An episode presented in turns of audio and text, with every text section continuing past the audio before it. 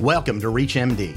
The following program, Changing Our View of Acute Myeloid Leukemia in Older Adults, is developed and sponsored by AbbVie. This activity is intended for United States and Puerto Rico healthcare professionals only. The U S Medical Affairs Department of AbbVie Incorporated is the sole author and copyright owner of this presentation and has paid ReachMD to host this presentation. AbbVie is solely responsible for all written and oral content within this presentation. Copyright two thousand twenty, AbbVie Incorporated. All rights reserved. The following speaker has received compensation from the U S Medical Affairs Department of AbbVie Incorporated to prepare and present the following information and is speaking on behalf of AbbVie. A M L is the most common acute leukemia that affects adults, representing one point two percent of all new cancer cases in the United States. Survival among younger patients with A M L has improved over the past decade. However, older patients continue to have a poor prognosis.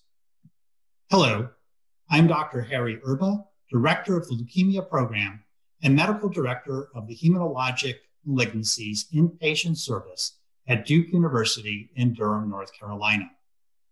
And in this episode, I will be discussing the changing standards of care in acute myeloid leukemia, or A M L. Studies from real-world practice in experimental clinical trials have demonstrated that age and frailty are the primary predictors of outcome among patients with A M L.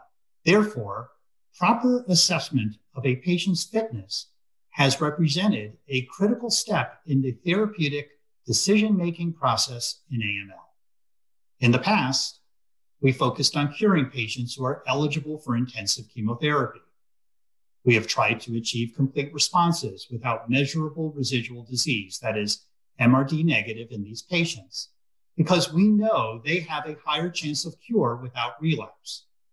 In fact, those patients considered to be eligible for intensive induction chemotherapy have high rates of complete remission, whereas patients considered to be ineligible had much lower rates of complete remission with these choices of less intensive chemotherapy. The majority of patients with A M L do not receive intensive chemotherapy. Therefore, we must change the way we think about older patients with A M L, because only fifteen to twenty percent of older patients were expected to achieve complete remission with less intensive chemotherapy, and less intensive chemotherapy had not improved overall survival compared with best supportive care alone. Many did not receive any treatment other than best supportive care and or hospice care.